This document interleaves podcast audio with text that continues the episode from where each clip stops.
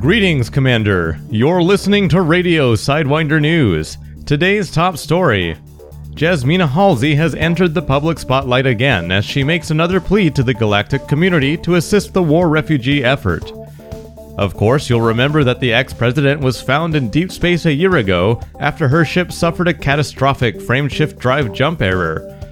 After making claims to have seen the guardians of this universe, she voluntarily entered a rehabilitation program. After leaving, she still holds to her controversial story of her time out in the black, albeit with less candor. Recently, she has been working to create safe havens for those members of the galactic community that have been displaced or put into harm's way by the growing conflict between the Federation and the Empire.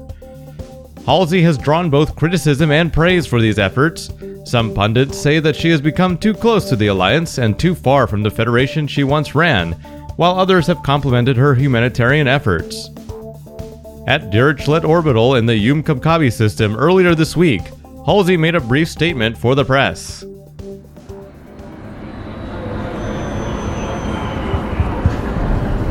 It is clear to me that, in the current political climate, peace cannot be achieved without practical effort. It feels so good to do something that will have a measurable impact. Dirichlet Orbital has already become a haven for those fleeing the ongoing conflict between the Empire and the Federation. But if we are to provide these people with ongoing care, we will need the help of the galactic community. Fortunately, the Yum Kamcabi Purple Life Industry has volunteered to support a relief operation.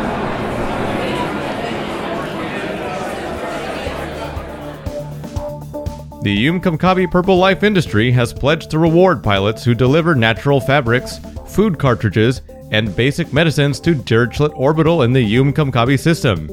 Meanwhile, the Revolutionary Patani Labor Party has placed a kill order on all wanted ships operating in Yum Kamcabi to counter the threat to trade routes. In February, her previous goal of establishing a refugee center at Dirichlet was successful, despite interference from commanders affiliated with various trade consortiums seeking to protect the economic balance of the Yum Kamcabi system.